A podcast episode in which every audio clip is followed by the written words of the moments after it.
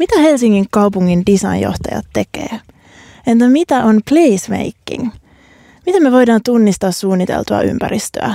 Tai oppia koodaamisesta leikkipuistossa? Sä kuuntelet Helsinki Design Weeklyä. Mun nimi on Anni Korkman.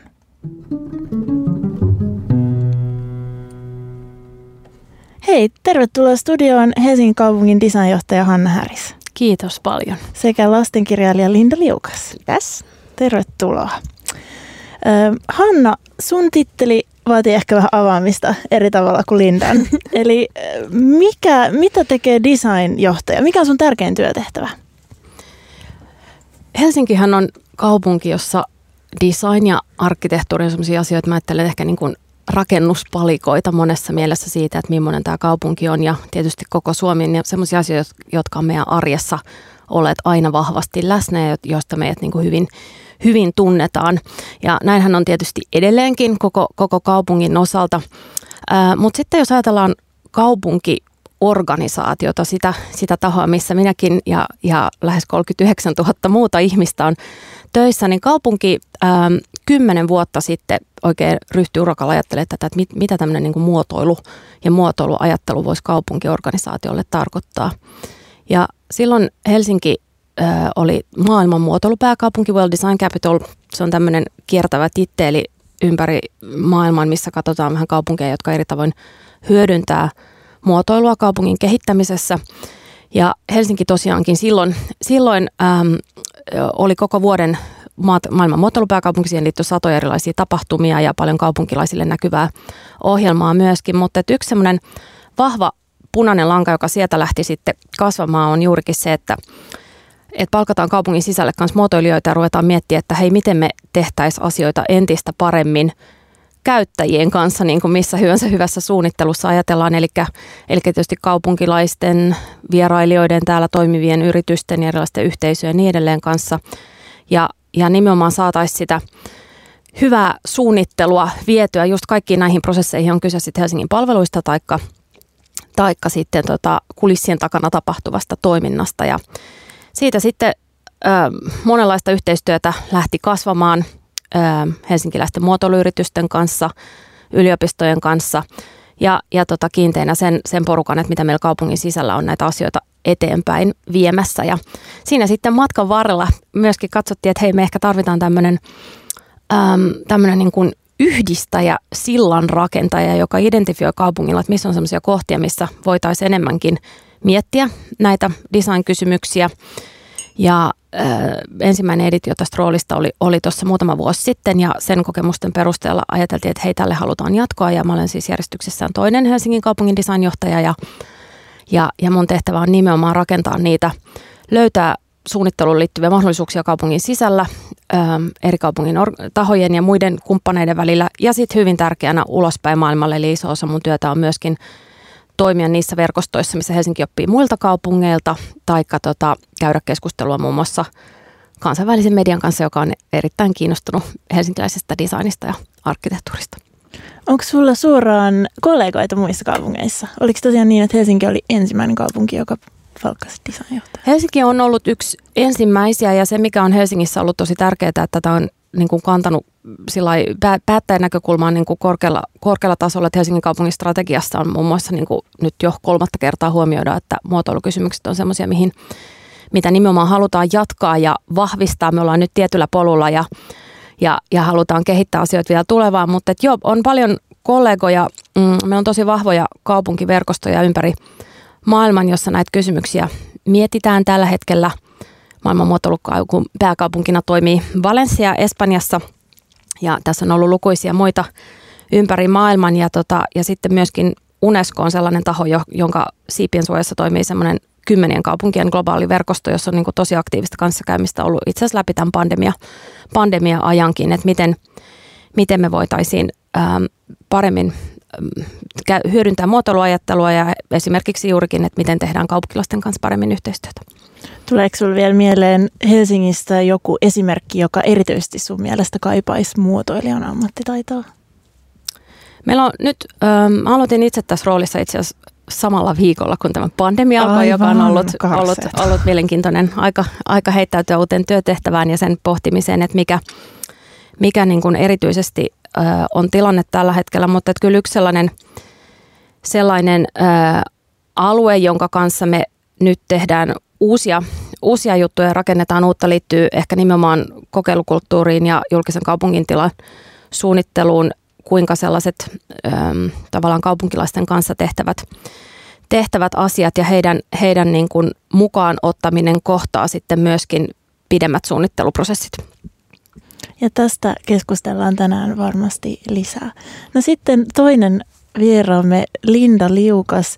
Moni tuntee sun Hello Rubin äh, koodausta opettavan satukirjan. Äh, mitäs Rubille kuuluu nykyään? Rubille kuuluu hyvää nykyään. Tätä Ähm, mä mietin tota sun titteli, kun tuossa aikaisemmin keskusteltiin, että lastenkirjailija. Mulla on tapana lisätä sinne semmoinen ritirimpsu semmoisella väliviivalla lisää asioita, että on kuvittajaa ja koodaria ja äh, leikkipuista suunnittelija. Sitten mä mietin, että onko mä nyt silleen muotoilija oikeastaan ollenkaan. Mutta itse asiassa mä muistan, että mä oon 2000 olisiko se ollut 17 tai 16, voittanut semmoisen ison kiinalaisen muotoilupalkinnon. Ja se oli kyllä se ensimmäinen hetki, jolla mä ajattelin, että Aa, mä en olekaan pelkkä satukirjan tekijä, vaan mä rakennan tällaista opetusfilosofiaa ja tämä voi ottaa erilaisia muotoja, oli se sitten äh, leikkipuisto tai kukkakauppa tai, tai koodauskirja. Ja tota, me ollaan Hannan kanssa siis tässä nyt muutama vuosi pyöritelty tällaista yhteistä projektia, josta kerrotaan tuossa vähän myöhemmin lisää. Uh, niin sitä työstän ja kirjoitan ensimmäistä aikuisten kirjaa ja asun tänä päivänä itse asiassa Pariisissa. Jaha, okei. Okay. Se on, on kiinnostavaa, koska jotenkin ajatella sun kaltaista tekijää. Sulla on mm. monta väliviivaa, paljon osaamista, isoja ajatuksia, isoja unelmia ja saavuttanutkin jo paljon.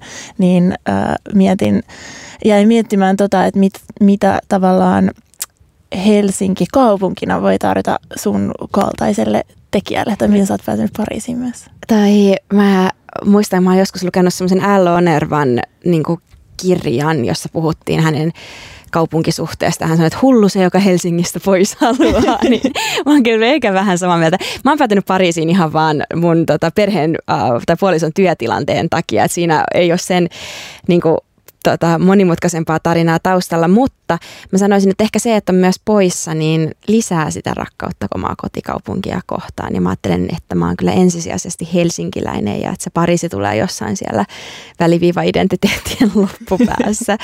ja että ehkä osaa arvostaa vielä oman kotikaupungin hienoja puolia vielä enemmän sitä kautta, että, että ei olekaan täällä ihan koko aikaa.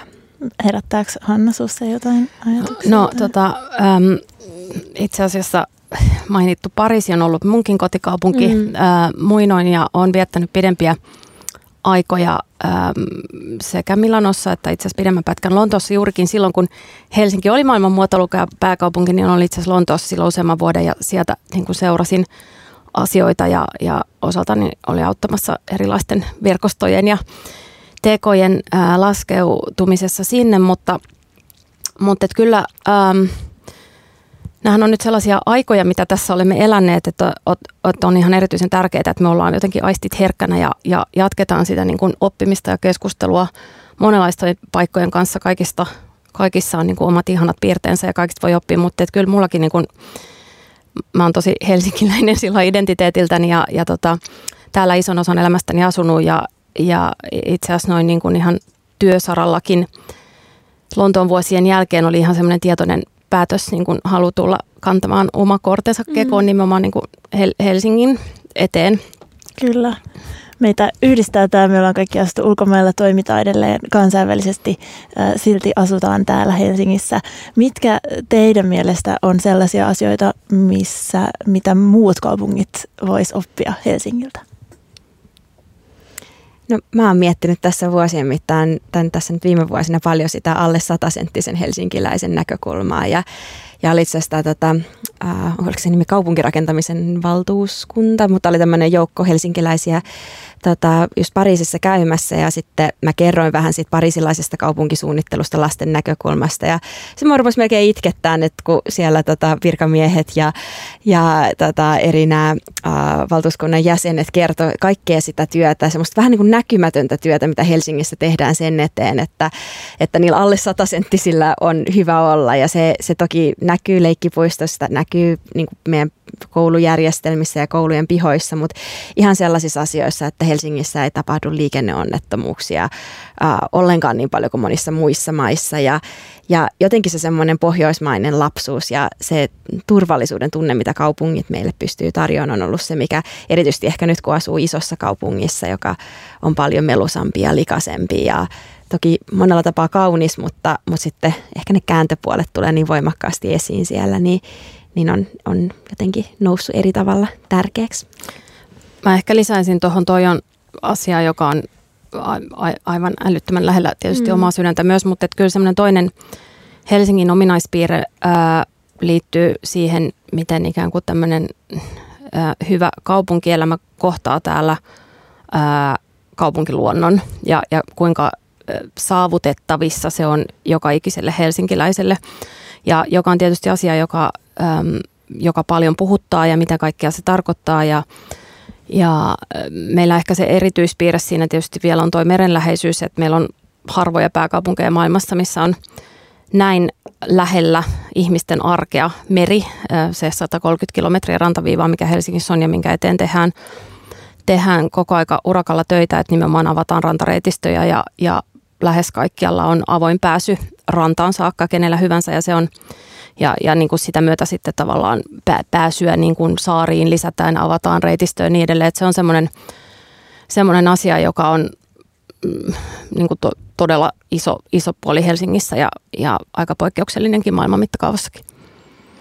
Kyllä, todellakin. Ja siitä itse asiassa merellisestä Helsingistä on täällä Helsinki Design Weeklinkin studiossa keskusteltu tänä kesänä, jos, jos siihen kiinnostaa kuulijaa perehtyä.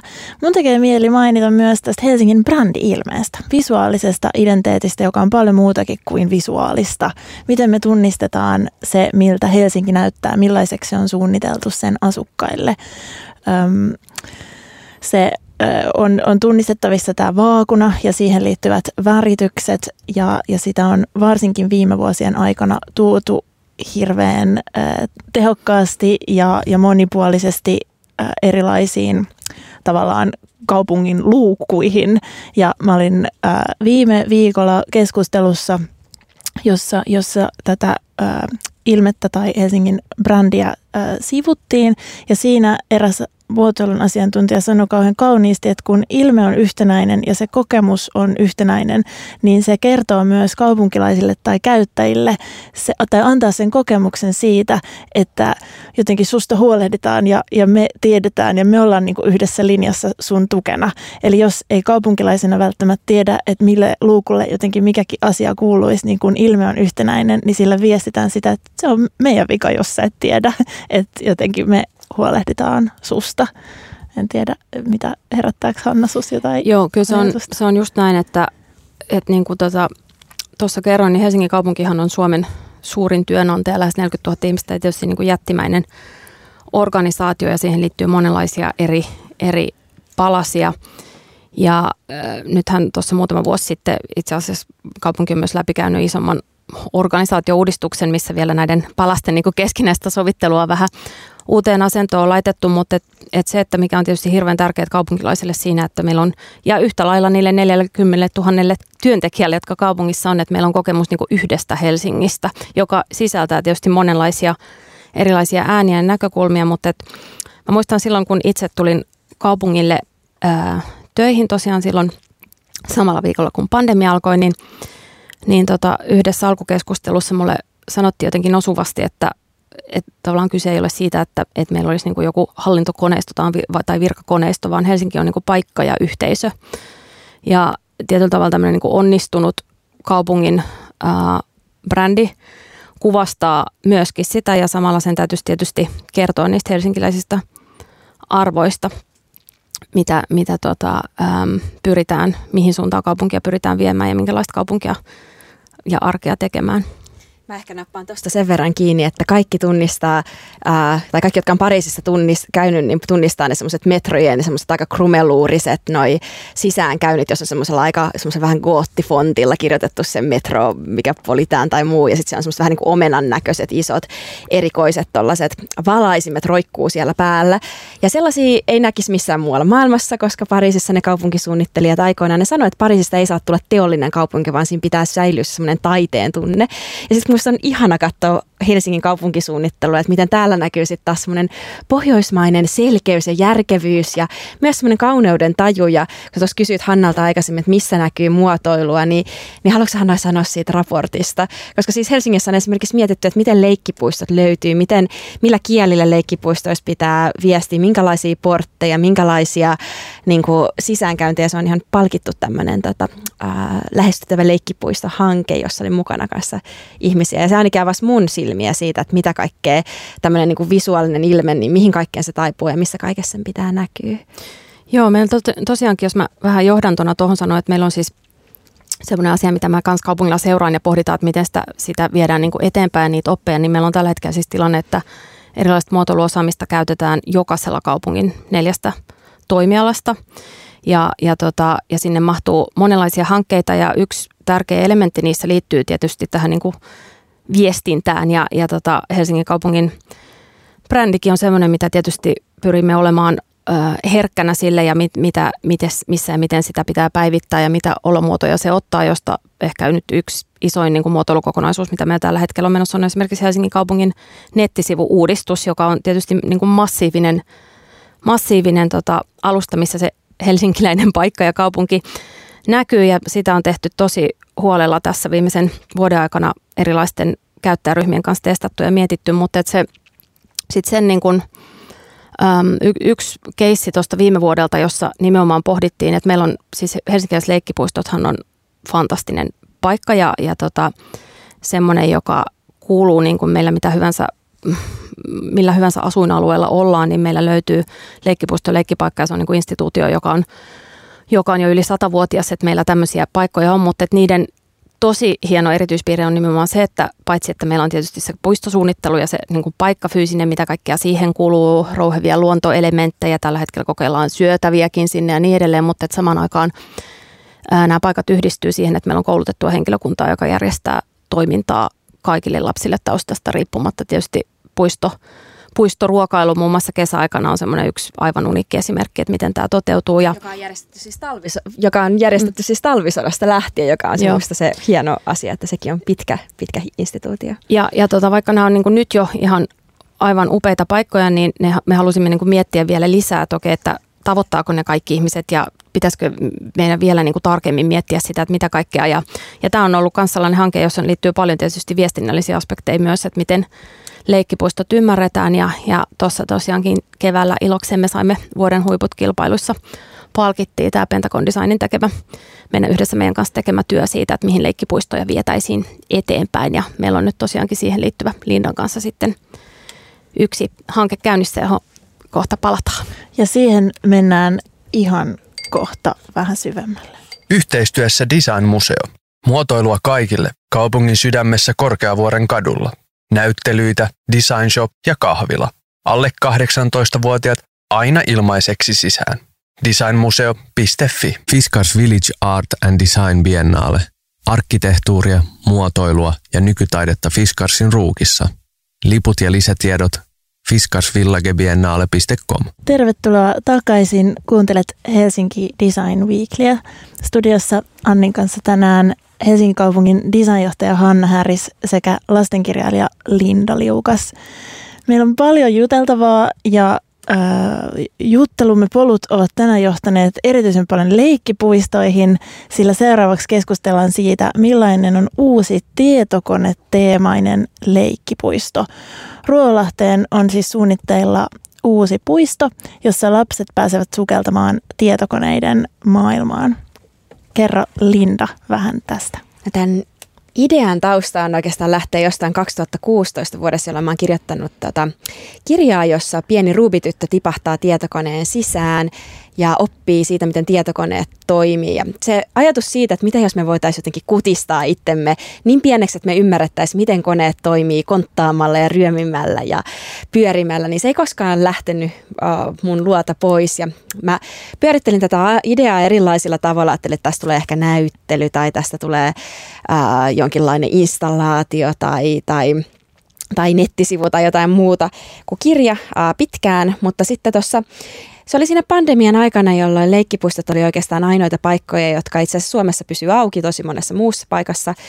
Ää, ne meni kiinni, niin se ajatus siitä, että leikkipuistothan on ihan mieletön instituutio, ne on paikkoja, jonne on vapaa pääsy, yhdistää ihmisiä erilaisista taustoista.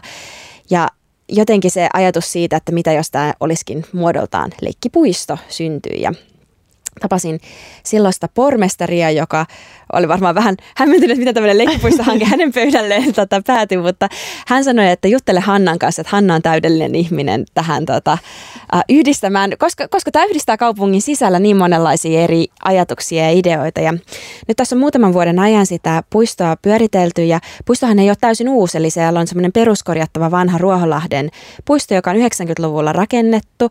Siellä on kaikki hienot nämä tota, uh, arkkitehtien suunnittelemat, kenen suunnittelema Hanna? Se Juhani Pallasman. Juhani Pallasman, upeat tota, uh, rakennelmat, mutta puisto on ehkä vähän sellainen, että se joka tapauksessa olisi tarvinnut jonkinlaista pientä päivitystä ja me ollaan tota, maisema-arkkitehtitoimiston ja tota, äh, ton, äh, näkymän, kanssa. näkymän kanssa tehty ja sitten yhdessä tämmöisestä tosi itse asiassa monitieteisessä tai monipoikki kaupunki äh, tota, suunnittelullisessa työryhmässä nyt sitten mietitty sitä, että mitä jos me voitaisiin oppia siitä, miten tietokoneet toimii, äh, miten teknologia näkyy lasten elämässä leikkipuiston kautta, mitä jos voisi tehdä sellaisen puiston, joka ää, toimisi myös sekä lähiyhteisölle että myös olisi semmoinen vetovoimainen puisto, joka ää, ympäri Helsinkiä voisi kerätä ja itse asiassa ympäri miksei maailmaa tulla katsomaan tämmöistä tota puistoa. Ja sitten erityisesti, että miten sitä puiston tekemistä voidaan tehdä semmoisella tavalla, että kuultaisiin mahdollisimman monenlaisia sidosryhmiä, oli ne sitten niitä käyttäjiä, lapsia, niitä lähiympäristön asukkaita ja sitten, sitten näitä tota, opettajia ja kasvatuksen ja koulutuksen puolen ihmisiä. Ja sitten toki niitä puiston työntekijöitä, joita tässä jo kehuttiin ja mainittiin, miten uniikkia se on.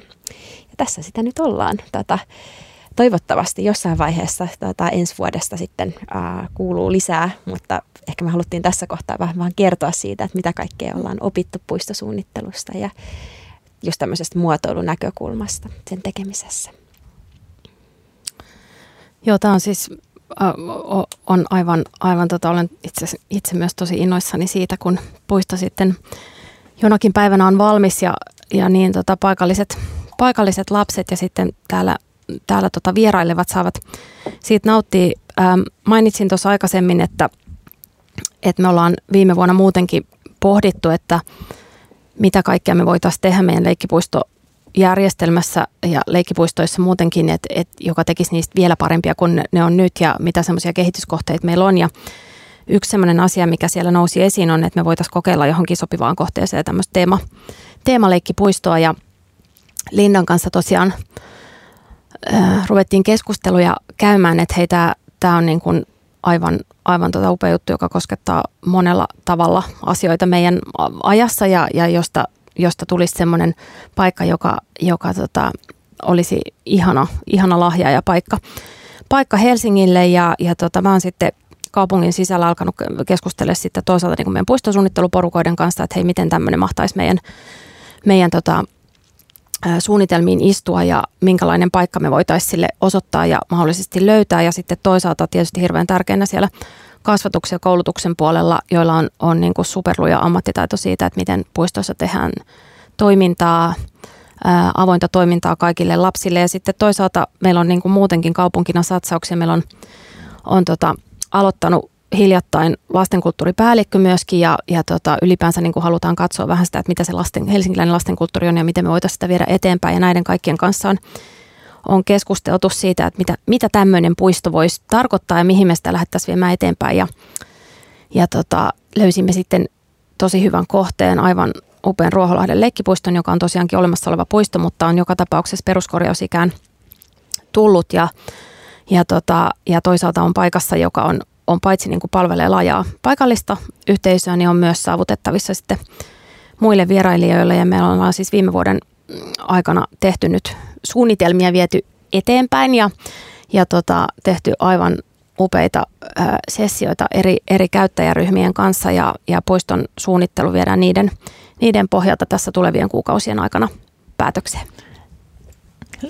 Me ollaan esimerkiksi ö, yli 400 lapsen kanssa käyty keskustelua siitä, että, että mikä tällainen tulevaisuuden puisto voisi olla. Siinä on ympärillä Jätkäsaaren ala-aste, International School ja Ruohonlahden ala-aste.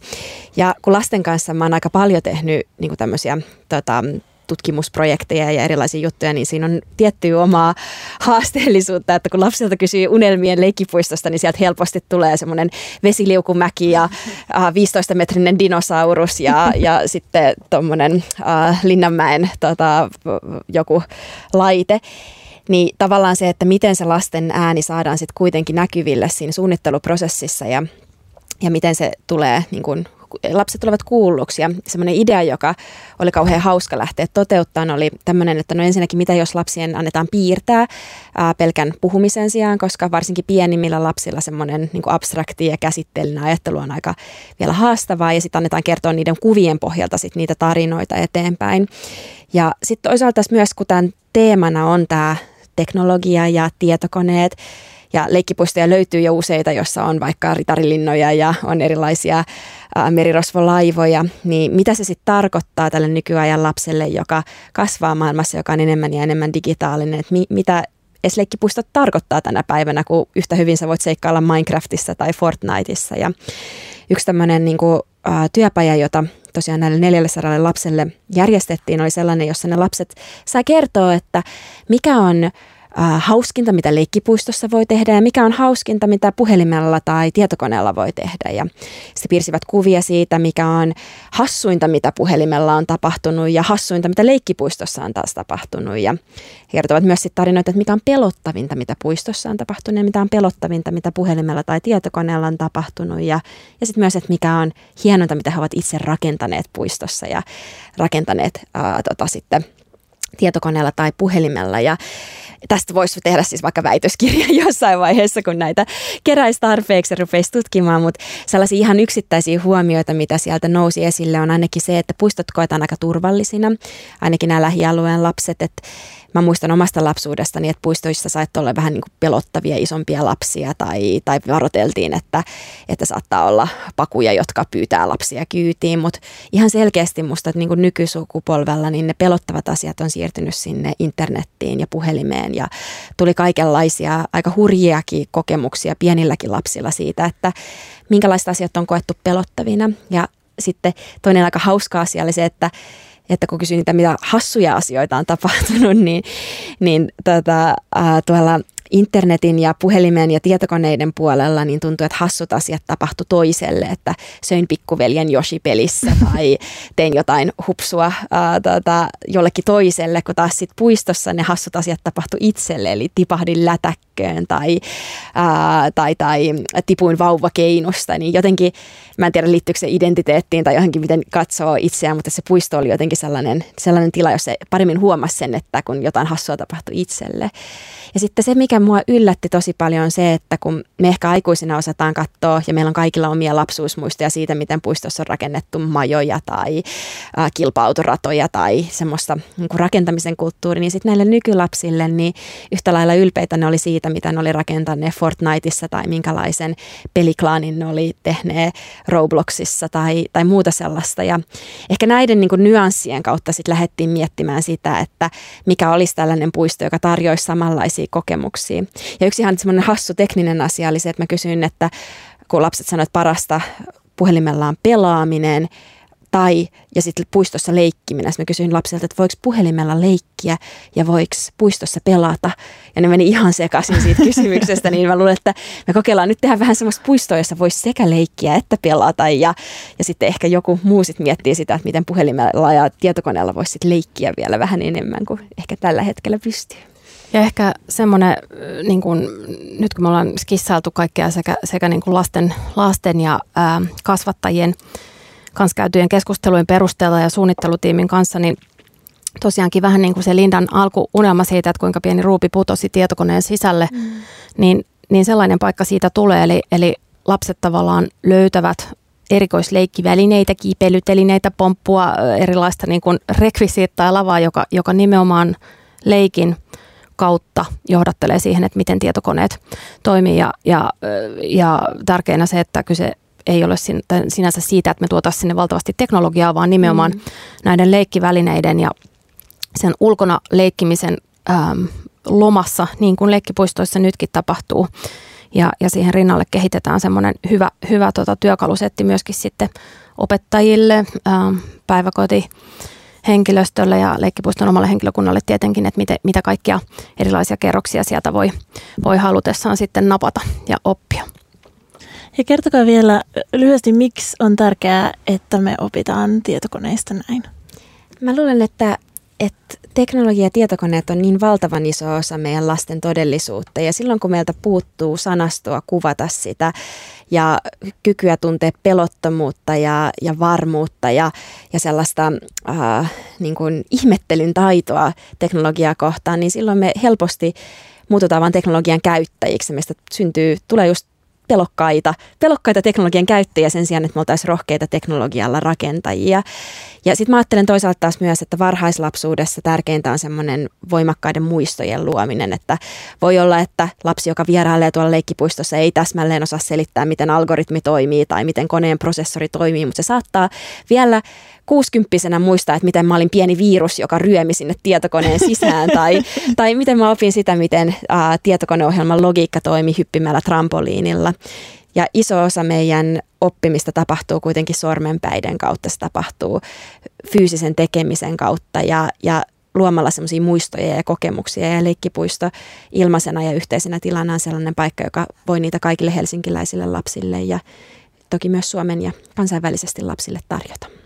Taisi ollut mun viimeinen kysymys tähän liittyen toivotaan, että kaikki löytävät tämän puiston sitten, kun se ensi vuonna vai seuraavana vuonna niin, avautuu. Niin voidaanko me nähdä näitä puistoja lisää, tietokoneteemaisia leikkipuistoja Helsingissä tai muualla? Ehkä eilen oli tota, joka toimittaja, jolle kerrottiin tästä ja niin kysyi, että onko tämä ensimmäinen niin. maailman leik- tietokoneleikkipuisto. Ja kyllä me ollaan aika varmoja, että mä oon jotain robottileikkipuistoja nähnyt Tokiossa ja, ja sitten toki tämmöisiä niin interaktiivisia leikkipuistoja, joissa käytetään tietokoneita osana leikkipuistoa, niin on paljon. Mutta kyllä mä luulen, että tämä on aika uniikki ää, niin kuin ja Helsingille tyypillinen. Että ihan samaa puistoa ei varmasti tulla näkemään, mutta ehkä sitten jotain muuta joskus. Ja kaupungille tietysti tärkeää, että me tässä opitaan tosi paljon mm-hmm. ylipäänsä niin kuin meidän puistosuunnitteluprosesseista ja, ja tosi tärkeänä asiana siitä, siitä tota, vuoropuhelusta, mitä käydään eri käyttäjien kanssa. Ja ne on tietysti niitä, niitä oppeja tämmöisessä teemapilotissa, mitä, mitä sitten pyritään eri tavoin myös tuleviin leikkipuistoihin tuomaan mukaan. Just näin. Hanna Harris, äh, Helsingin designjohtaja, äh, valmistautuessani tähän haastatteluun, niin mä luin Helsingin placemaking-toiminnasta, joka tukee kaupunkisuunnittelua. Mitä on placemaking? No niin kuin tässä kuultiin tähän puisto, puistosuunnitteluun liittyen, niin tässä on ehkä niin kuin kaksi teemaa, mitkä oli myös havaintoja, kun aloitin tässä hommassa ja mietin, että mitkä on sellaisia asioita, mistä missä niin kuin, äh, tämmöisestä muotoiluajattelusta olisi erityisesti ehkä hyötyä. Toinen liittyy ylipäänsä siihen julkisen kaupunkitilan merkitykseen, joka on tietysti ehkä tänä pandemia-aikana entisestään vahvistunut ja, ja hakee niin kuin uusia muotoja ja eri alueiden omat, omat hienot paikat ikään kuin nostavat päätään ja profiilejaan eri tavoin, että me voimme kaikki olla yhtä mieltä siitä, että Helsinki, niin kuin Lindakin tuossa sanoi, niin on, että me ollaan niin kuin haastavista ajoista huolimatta pystytty nauttimaan erilaisin tavoin ää, ulkotilasta – se on niin kuin yksi asia. Ja sitten toinen on se, että tosiaankin, että miten, ähm, miten me voidaan tehdä entistä paremmin erityyppisiä myöskin lyhyemmän aikavälin kokeiluja siellä julkisessa kaupunkitilassa yhdessä sen erilaisten käyttäjäryhmien kanssa ja, ja syöttää niistä, niistä kokeiluista sit myös tietoa pidempiin suunnitteluprosesseihin ja ja tämän kaltaisesta niin paikkojen tekemisestä puhutaan, puhutaan tämmöisellä placemaking-termillä, eli paikkojen tekemisestä. Se ei ole sinänsä mikään uusi suunnittelumetodi, mutta se on semmoinen ä, aihealue, joka on, joka on ehkä niin kuin kaupunkiorganisaatioille on nyt, nyt tässä viime aikoina ä, kasvattanut merkitystään ja, ja on niin kuin monia kaupunkeja, jotka haluavat ikään kuin kaupunkiorganisaatioina kanssa miettiä niitä omia, omia niin kuin suunnittelumekanismejaan, että, että miten tämän kaltainen toiminta kohtaako se niin kuin tämän meidän hallintokoneiston vai missä siellä on ehkä semmoisia myöskin rakoja, joita, joita pitäisi jollakin tavalla niin kuin rakentaa siltoja, että on ne sitten niin kuin suunnittelijoiden tai kulttuuripuolen kanssa tai elinkeinopuolen kanssa ja niin edelleen. Ja me ollaan nyt lähetty semmoista kokonaisuutta pohtimaan Helsingissä, että mitä, mitä tämmöinen tekeminen voisi olla ja miten me pystyttäisiin paremmin sitä tekemään ja, ja ikään kuin luomaan sitä vuoropuhelua myös niihin pitkiin suunnitteluprosesseihin. Tässä leikkipuistossa on tavallaan, tässähän tehdään niin kuin pysy, pysyvää puistoa, mutta yhtä lailla siinä, siinä on niin kuin pyritty tosi huolella tekemään, tekemään sitä eri käyttäjäryhmien huomioimista.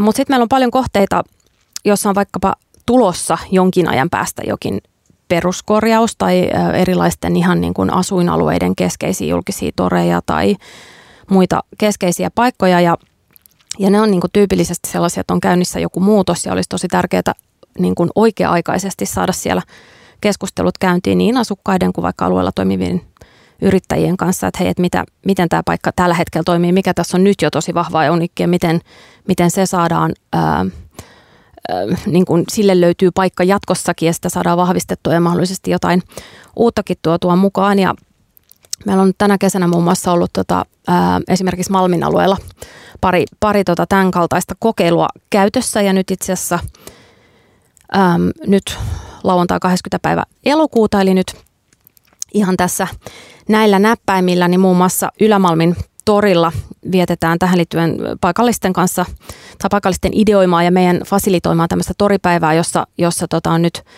siellä on ollut erilaisia viherkeitä pitkin kesää ja tehty, tehty tota meidän kumppanitoimistojen kanssa tuotu sieltä kokemuksia yhteen ja nyt lauantaina 20. päivä siellä on mahdollista tavata torin suunnittelijoita, jotka sitten pyrkivät pyrkivät sitten parhain mahdollisimman tavoin kaikkea sitä paikallista tietoa ja kokemusta ja sen torin elävöittämistä viemään torin tulevaan peruskorjaukseen mukaan. Sama juttu toisella puolella Malmissa on Alamalmin puisto, joka on itse asiassa tosi upea puisto siellä Malmitalon takana ja siitä on pitkään ollut asukkailla palautetta, että, että se pitäisi jotenkin paremmin saada kaupunkilaisille se tila käyttöön ja siellä on nyt, nyt tota elokuussa kokeiltu, kokeiltu niin kuin monen tyyppistä tapahtumallisuutta. Siellä on siis nyt tulevana viikonloppuna 22. päivä elokuuta, niin huipentuu tavallaan tämä niin kuin tapahtumapuisto. Siellä on monenlaisia lasten tapahtumista, taiteiden yön Hilja Grönforsia ja niin edelleen, niin kuin ihania juttuja, missä nimenomaan kevyesti kanssa testataan, että miten,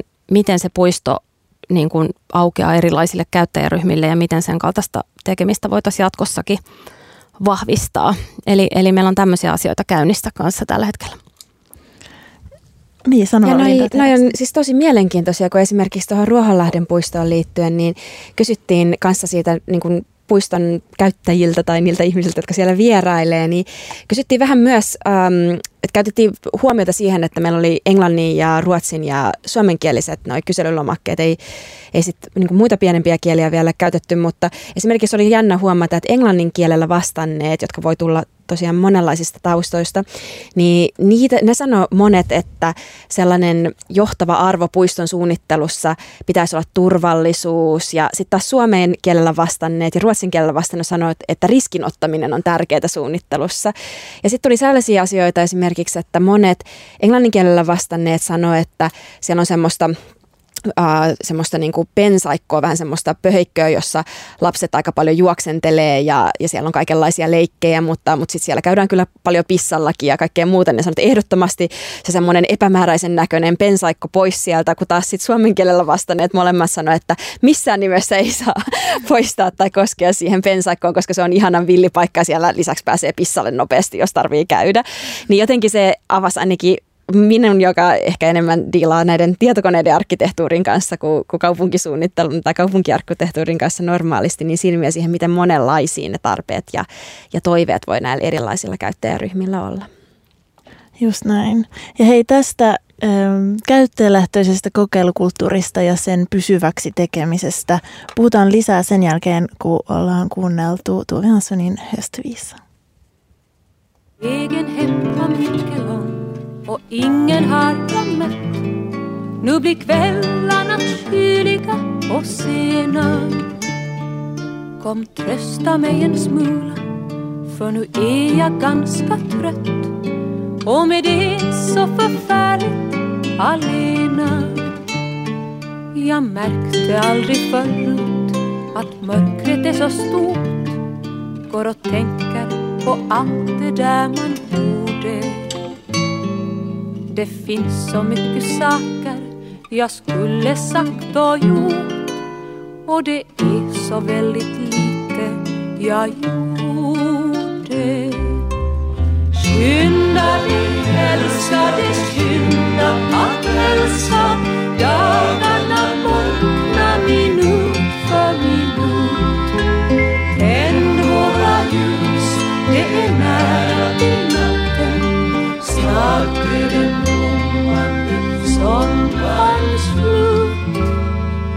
Jag letar efter någonting som vi kanske glömde bort och som du kunde hjälpa mig att finna.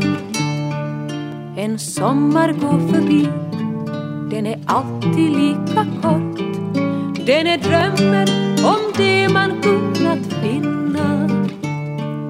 Du kommer kanske någon gång förrän skymningen blir blå innan ängarna är torra och tomma. Kanske hittar vi varann, kanske hittar vi då på något sätt att få allting att blomma. Skynda dig älskade, skynda att älska dagarna mörkna minuter för minut. Tänd våra ljus, det är nära till natten. Snart är den blommande sommarens. Nu blåser storm där ute och stänger sommarens dörr. Det är för sent för att undra och leta. Jag älskar kanske mindre än vad jag gjorde förr. Men mer än du någonsin får veta. Nu ser vi alla fyrar kring höstens långa kust och hör vågorna vilsamma vandra. En enda sak är viktig och det är hjärtats lust och att få vara samman med varandra. Skynda dig älskade, skynda att älska dagarna mörkna minut för minut. Tänd våra ljus, det är nära till natten. Snart är den blommande sommarens slut. Yhteistyössä Design Museo. Muotoilua kaikille kaupungin sydämessä Korkeavuoren kadulla. Näyttelyitä, design shop ja kahvila. Alle 18-vuotiaat aina ilmaiseksi sisään. Designmuseo.fi. Fiskars Village Art and Design Biennale. Arkkitehtuuria, muotoilua ja nykytaidetta Fiskarsin ruukissa. Liput ja lisätiedot fiskarsvillagebiennale.com. Kuuntelet Helsinki Design Weeklyä vielä, vielä tänään hetken ajan. Mun nimi on Anni Korkman ja tänään mun seurana ovat lastenkirjailija Linda Liukas ja Helsingin kaupungin designjohtaja Hanna Häris. Ollaan puhuttu siitä, millaista muotoilua Helsingin kaupungin organisaatiosta tehdään, millaisia puistoja lapsille suunnitellaan ja puhutaan nyt vielä hetken ajan siitä, miten tätä kaikkea juhlistetaan Helsinki Design Weekillä ja Lasten Design Viikolla ensimmäinen viiva 11. syyskuuta. Yksi ähm, tärkeä, tärkeä tunnustus, joka tapahtuu on Helsinki Design Award, jossa yhdessä Helsingin kaupungin ja Helsinki Design Weekin kanssa palkitaan onnistunutta muotoilua kaupungissa. Ja se onkin niin, niin kuin ehkä tästä keskustelusta käy ilmi, se on hirveän monialainen ja monipuolinen asia. Usein Helsingissä ehkä onnistuneinta suunnittelua ja muotoilua on se semmoinen ylätason toimivuus ja sitä onkin vaikea ehkä huomata, määritellä tai, tai pal, palkita. Siitä, siitä lisää ensimmäinen päivä yhdeksättä, kun voittaja vihdoin julkistetaan. Toinen tärkeä osa Helsinki Design Weekin ohjelmistoa on seminaari Design and the City Learnings from a 10-Year Journey. Hanna Häris, kerro vähän siitä, millainen tämä seminaari on.